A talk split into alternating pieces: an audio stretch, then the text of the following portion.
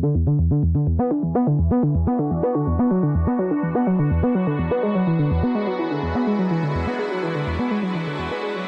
to World Policy on Air, a weekly podcast from the pages and website of World Policy Journal, published by the nonprofit World Policy Institute in New York. I'm David Alpern.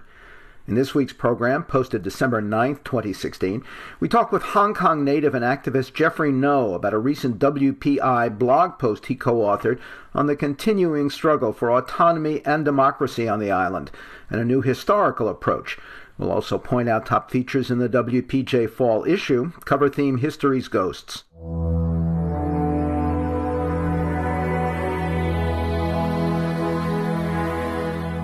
You're listening to World Policy on Air. Now this.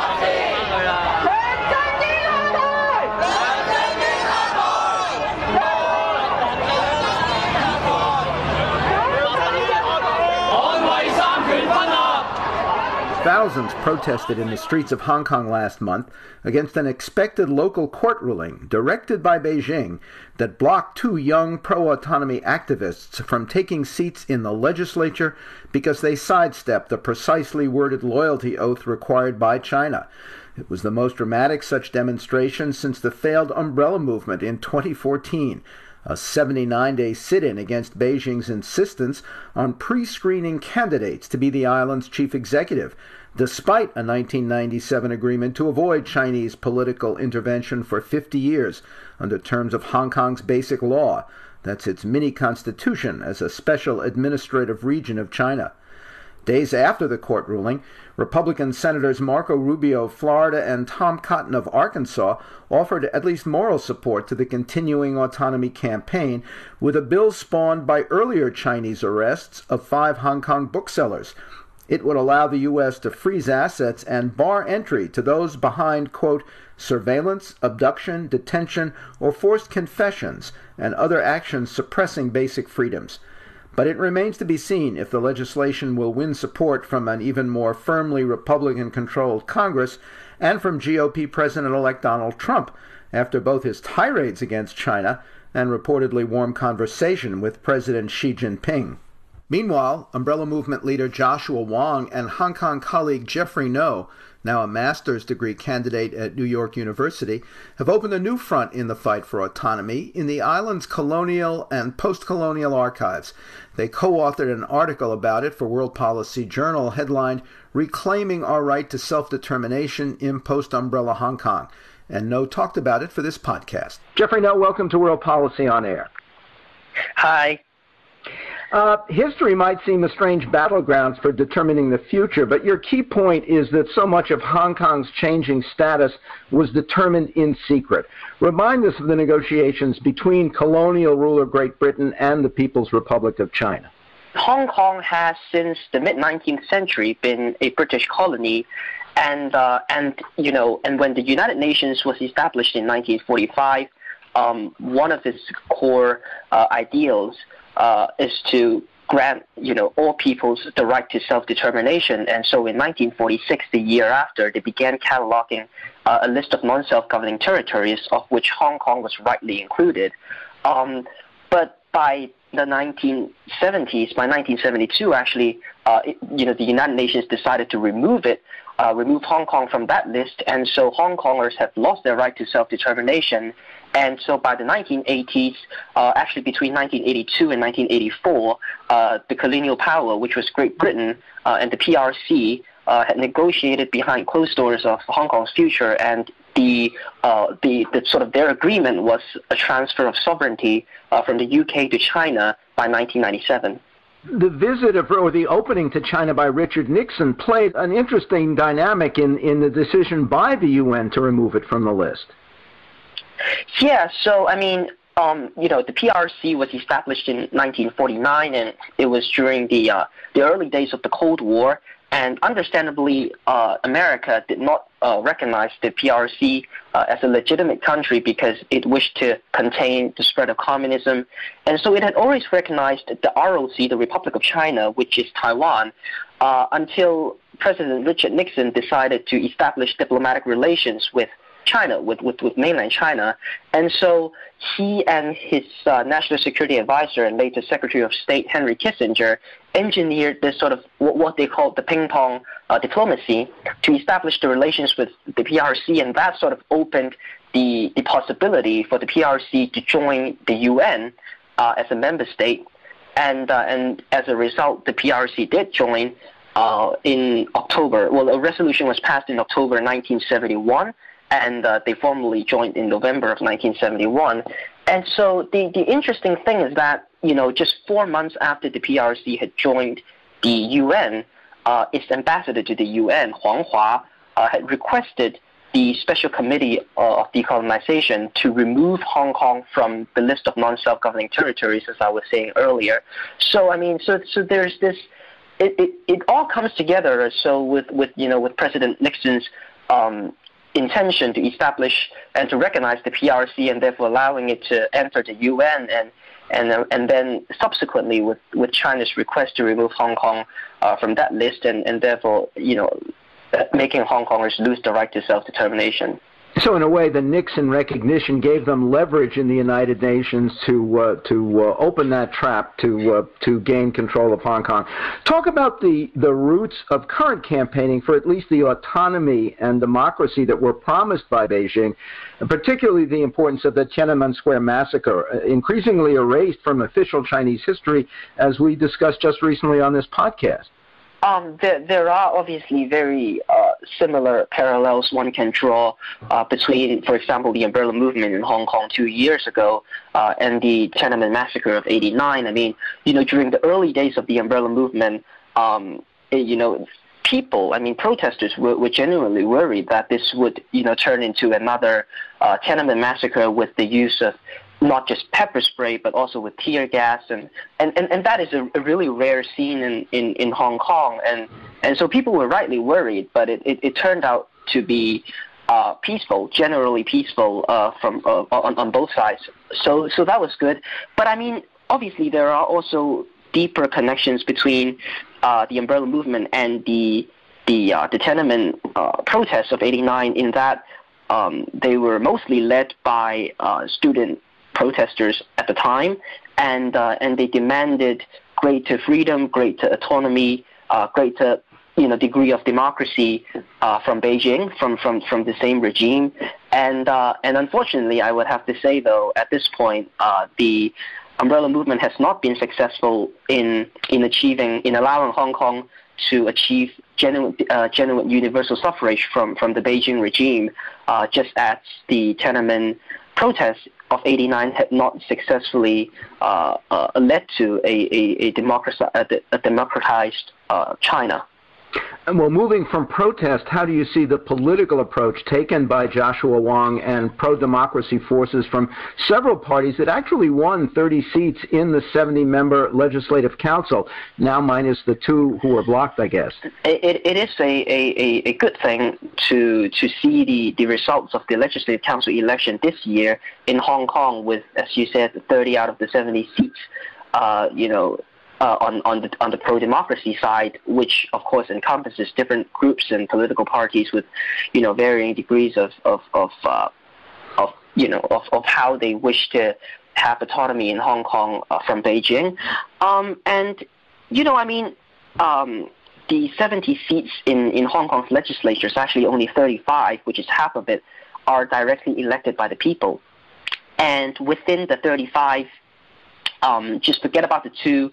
Well, assuming the two uh, now disqualified uh, candidates have not been disqualified, then out of the 35, um, 19 was actually won by the, the, the pro-democracy side and only 16 by the pro-Beijing side. So, so, so it's clear that Hong Kongers are electing more um, pro-democracy politicians to represent them in the legislature than they do for the pro-Beijing ones. Um, but then, despite always winning the majority of votes.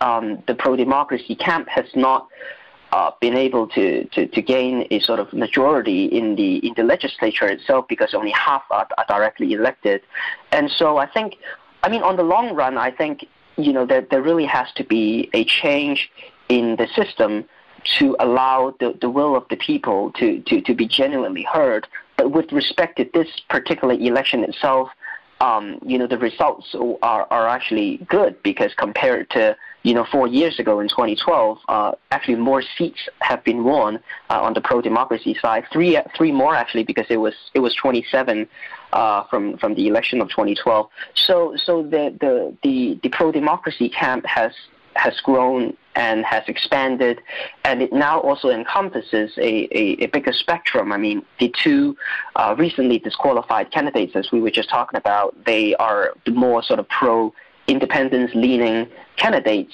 and also um, for Joshua Wong's party, uh, Demosisto, uh, its chairman, uh, Nathan Law, uh, has won a seat uh, at age 23, actually as the as the youngest legislator in Hong Kong's history, and he does not advocate independence, but he, along with two other members of the, two other newly elected members of the legislature, advocate self-determination. So self-determination and independence, these voices have not previously been heard um, prior to the umbrella movement. So they're, they're new political discourses, and respectively, um, you know, the people representing these voices have been elected into the legislature, and I, and I think that's a good sign because that means um, the, the, the legislature is responding to the changes in political discourse among the people. How and why did you and Joshua Wong settle on a new parallel historical approach to the struggle? How does it empower future action? Part of what we advocate is self-determination. And, and, and the concept of self-determination, as, what, as I was saying earlier, um, was actually you know first introduced of, uh, or, or, as it is understood today, first introduced with the establishment of the United Nations after World War II. And it really uh, came into global prominence during the 1960s, uh, which was an era of global decolonization. And the idea behind it was that all colonized people have the right to decide uh, their future. So, so whether uh, they would achieve independence or whether they would uh, join another existing state uh, or, or, or, or, you know, or, or form some kind of alliance, different kind of political imaginations was possible, but the, the prerequisite was, was the uh, consensus of the people themselves. And, and, and that, you know, is lacking. That that that was you know that right was removed uh, from Hong Kongers, and the reason for you know tracing back to history was that was was nothing but the failure of one country two systems itself. I mean, the the arrangement by the British and the Chinese negotiators of the 80s was that Hong Kong would remain unchanged, uh, its capitalist system would remain unchanged, its freedoms would not decline uh, for 50 years from 1997 onward. Um, next year is 2017, so it will be only 20 years next year. Uh, but so far, you know, so many has already changed. So many things have already changed. As you introduced uh, in the beginning, you know, there, there were the, the adoption of five booksellers in Hong Kong uh, who sold books critical of the Beijing regime. Um, there's also clear signs of eroding freedoms, be they press freedom, freedom of speech, uh, academic freedom. And so it is the it is the clear signs that one country two systems is failing uh, because Beijing's intrusion and intervention into so many of Hong Kong's affairs as it is not supposed to, um, that has led to us, you know, that has led us into questioning um, whether the current arrangement, the current system of one country two systems, uh, is legitimate in the first place.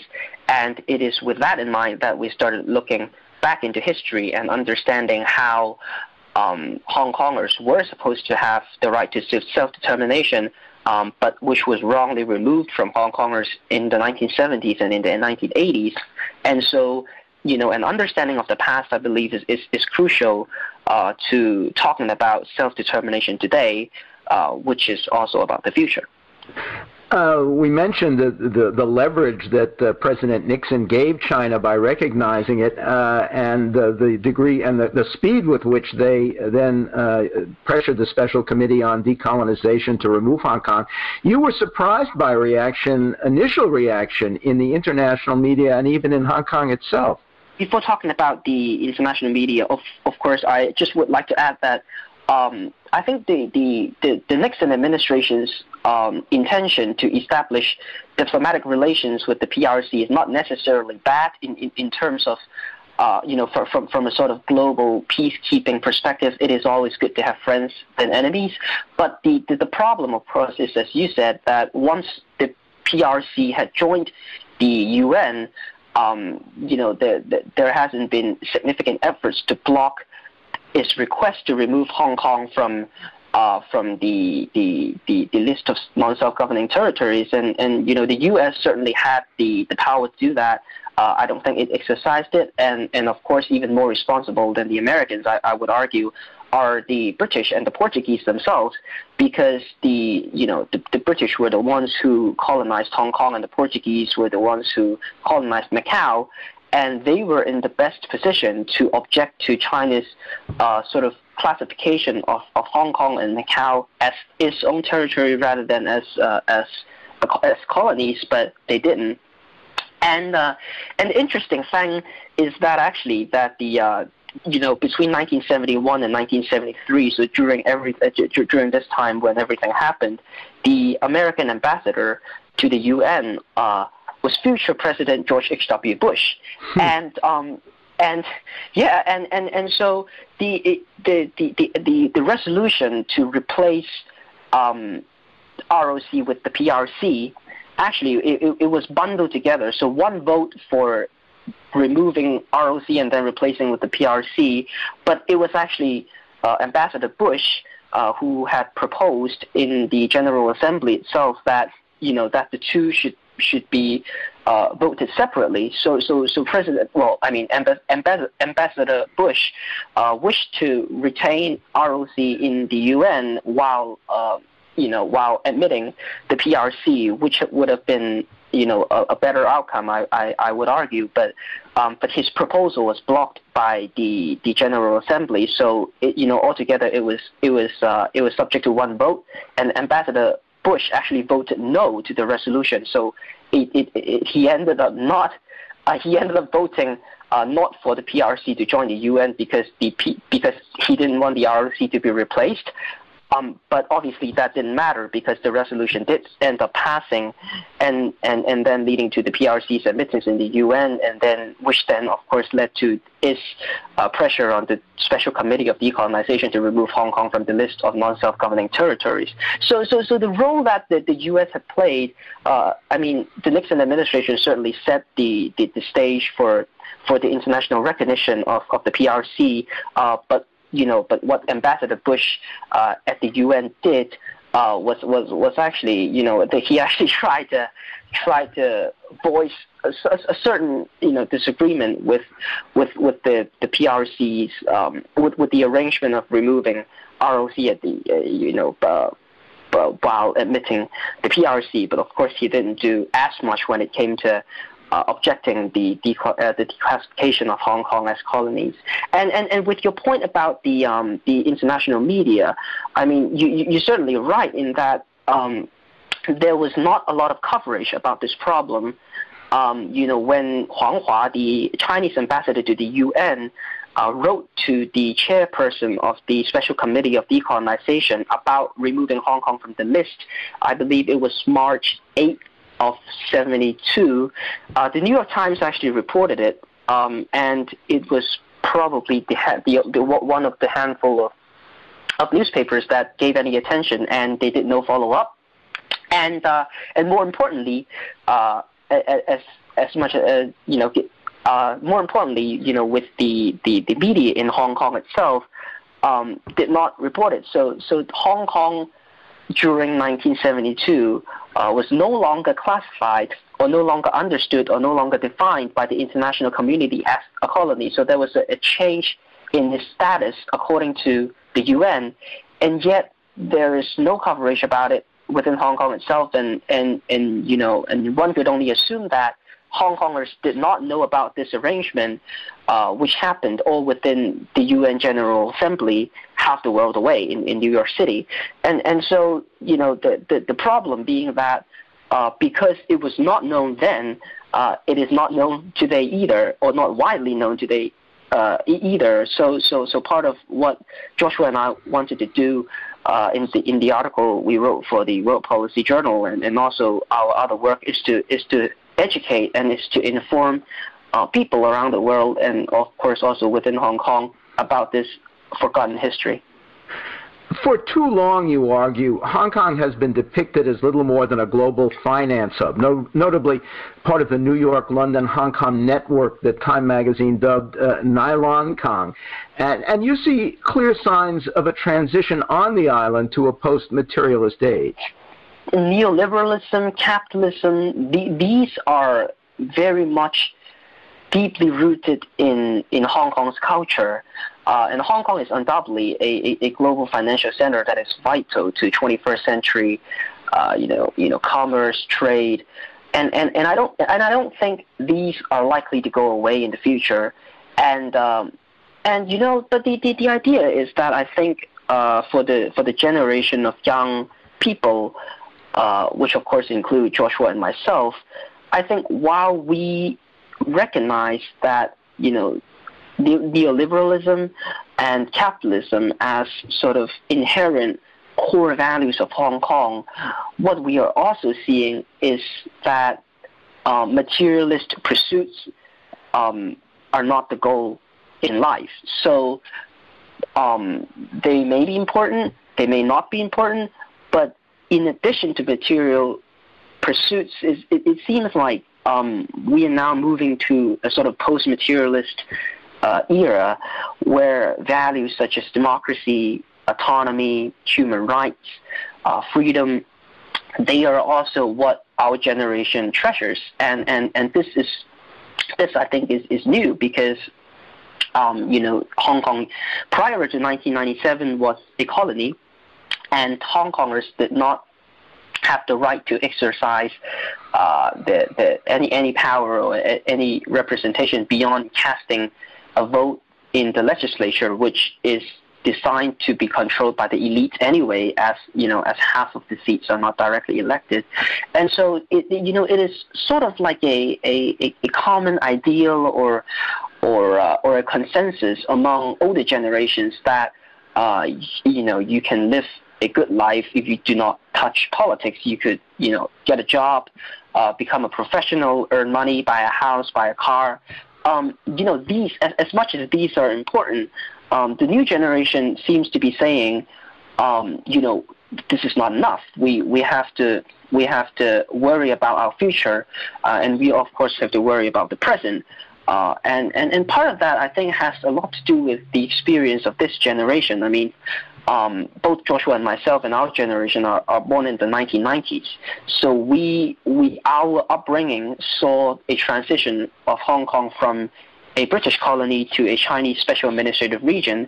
And at least for myself, you know, part of my childhood and, and, and part of growing up is witnessing the downfall of Hong Kong, as I was talking about, you know, the, the erosion of, of, of freedoms in, in different levels, um, and just reading about the news every day that, that Beijing is again interfering uh, Hong Kong to a great extent. And, and I think these experiences and, and seeing these changes really have, have, have led to our, uh, our values, uh, the, the change in our values.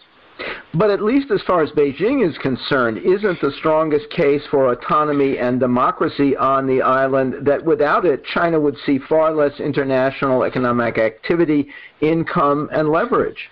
I think you're absolutely right in in in that. Um, I mean, not even uh, not even to Beijing, but to the world. Um, you know, how do we make a case for uh, for the international community care about Hong Kong? Well, the, the, the easiest answer is to, is to emphasize Hong Kong's importance in the global capitalist system. I mean, um, you know, to convince Washington to uh, to conduct you know its foreign policy with regard to Hong Kong, for example, uh, would mean having to convince them that you know Hong Kong is vital to American business interests. So so I mean you know as I was saying earlier, I don't think it is possible, nor is anyone trying to, you know, replace or overthrow Hong Kong's capitalist system or, or, or to sort of, um, uh, uh, you know, re- rebel against that. I think, I think neoliberalism is, is too rooted in the culture of Hong Kong to ever go away. But it is the emphasis that um, that as much as economic activity is important, Uh, so are you know stuff like democracy, autonomy, human rights, and and and and also you know it, why why why why are so many international corporations, transnational corporations, you know, having or setting up offices or headquarters in Hong Kong? Well, that has a lot to do with Hong Kong's strategic interest to them because it is one, one foot into the, the Chinese market, but also Hong Kong has been able to retain its difference, uh, you know, most notably the, the rule of law, uh, which is otherwise not seen in the rest of China. So, so there really, uh, there really is a case to be made that uh, preserving rule of law or preserving autonomy in Hong Kong uh, benefits Hong Kongers, of course, but also benefits, you know, the, the, the, global financial network and, and, and the capitalist system. What are your expectations, hopes, and fears as far as pressure from the U.S. Congress, as Senators Rubio and Cotton have proposed, and from the very ambiguous Donald Trump as president? It's just November now, so it's, it's, it's Donald Trump has been elected um, earlier this month uh, to be the next president of the United States, and and it, it hasn't been that long, but you know, so far he has already. Uh, he, it seems like he has already uh, turned back his campaign promises to, for example, uh, go after you know Hillary Clinton, uh, his opponent, and also uh, turn back on his promise to his voters to repeal Obamacare. So I think I think the what we can see from from from from these shifts is nothing but the inconsistency of Trump's sort of proposed uh, proposed policies during his campaigning and, and what he actually plans to do as president. So I think there's it, it is tremendously uh, uh difficult at this point to see what his policy regarding China or even regarding Hong Kong uh, will be and, and, and I certainly I will speak for myself in, in, in saying that I am worried about Trump's isolationism or alleged isolationism, in which he seems to be uh, advocating a withdrawal of, of, of, the United States in different arenas of, of, of, of the international community, uh, for example, NATO or, or, or other trade deals, uh, and his idea being that he has to put America first. And, and the worry, of course, is that uh, you know he will not uphold the American commitment to um, to helping uh, the world, uh, you know, different places around the world to advance democracy or advance human rights. But I think at this point it is still too soon to speak uh, about you know what his presidency may mean, and I think we have yet to we have yet to see. And uh, and with regard to the to the bill that you were talking about, proposed by uh, Senators Rubio and Cotton, um, so they are both Republican uh, senators, and, and, and the Republicans will have control in both houses of Congress starting next year. So the prospect of passing it, at, at, at least at, at this point, I, think is, is, is optimistic. Although certainly, uh, I don't think as activists from Hong Kong we should limit our call for American support of democracy in Hong Kong to the Republican side of Washington. I mean, I, I think, and I, and I really do hope that um, as I was talking about, you know, upholding values, universal values such as human rights and democracy, is really what is is, is for, you know as as a foreign policy direction of, of the United States. It, it's really what both parties can agree on, and so I think it will be nice to have Republican support, but it will be even nicer to have both the Republicans and the Democrats to support it, and uh, and, and and and I think that will be the case, and I hope that will be the case. But we won't know until next congressional year because I, I doubt it will pass uh, with the with, with, the time remaining this congressional calendar. But you and Joshua did go down to Washington and lobby on both sides of the aisle uh, uh in regards to this bill. Yeah, yeah. You, so yeah, you're absolutely right. Last week, actually, uh, Joshua and I went down to Washington. Um, and we actually met with four members of Congress. Uh, two of them were, of course, Senators Rubio and Cotton, who co-sponsored the bill. Um, but we also uh, had the great opportunity to meet with Democratic House leader and former Speaker of the House Nancy Pelosi, and also uh, Representative Walz from Minnesota. And and you know, and the the, the feeling that we get is that um, you know supporting supporting uh, an autonomous Hong Kong is in fact a bipartisan consensus, and and you know I really do hope that is reflected when the bill is you know again introduced on the Senate floor and on the House floor next congressional year. Uh, and and yeah. Jeffrey Ngo, thank you. It's great speaking with you. Umbrella Movement leader Joshua Wong and Hong Kong colleague Jeffrey Ngo, now a master's degree candidate in global history at New York University, co authored the World Policy Journal article headlined Reclaiming Our Right to Self Determination in Post Umbrella Hong Kong. Days after we spoke, President elect Trump dramatically challenged China's sense of sovereignty, for better or worse, by accepting a quietly prearranged call of congratulations from the President of Taiwan the first female leader it has ever elected, ironically, given Trump's bitter battle against Hillary Clinton. Not since 1979 has there been direct communication between leaders of the United States and Democratic Taiwan, which Beijing considers merely a special province under its one China policy, though the U.S. maintains commercial and military connections there. There was speculation that Trump might even meet the Taiwan president next month in New York, on her transit stop en route to Guatemala that the Obama State Department refused to block as China requested. Trump sent a more sympathetic signal by announcing as his ambassador to Beijing Iowa's longtime GOP governor, Terry Branstad, who has extensive ties to China and a friendship with President Xi dating back to 1985.